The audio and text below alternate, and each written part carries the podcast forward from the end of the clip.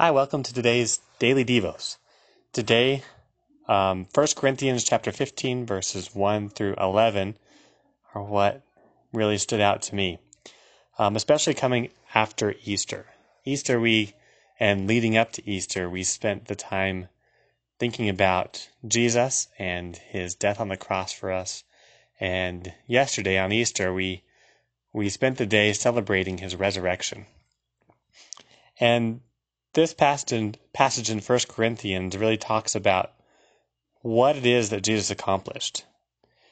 Paul talks about, um, in, in 1 Corinthians, he has a lot of, this letter to the Corinthians has a lot of teaching and some correction.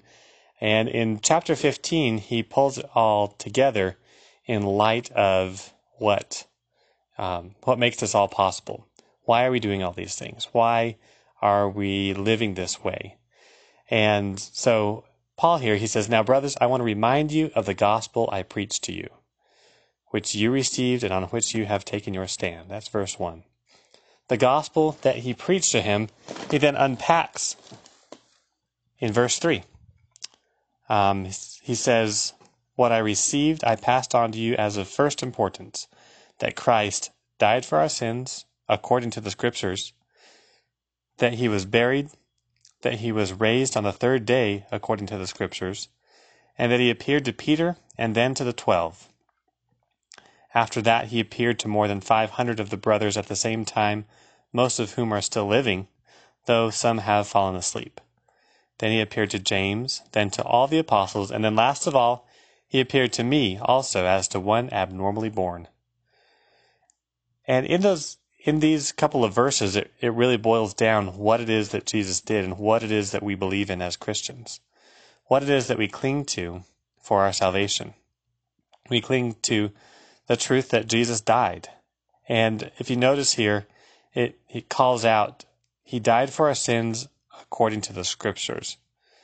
And in verse 4, He was raised on the third day according to the Scriptures. And I imagine that's the kind of thing that Jesus was talking with the guys on the road to Emmaus about. Yesterday, the Daily Devos was the two disciples walking from Emmaus, from Jerusalem to Emmaus, and getting to have Jesus explain what he did and why he did it um, through the lens of Scripture. And these are exactly the things that, that Paul is pointing out that um, Scripture pointed to the necessary death of Jesus and the res- his resurrection on the third day. So we as Christians, we believe that he died, he rose again, and that he is still alive, that he appeared to to people. Um, it's also neat that Paul at this time he he writes a letter to people who would be able to go and, and fact check him. It says in verse 6 He appeared to more than 500 of the brothers at the same time, most of whom are still leaving, living.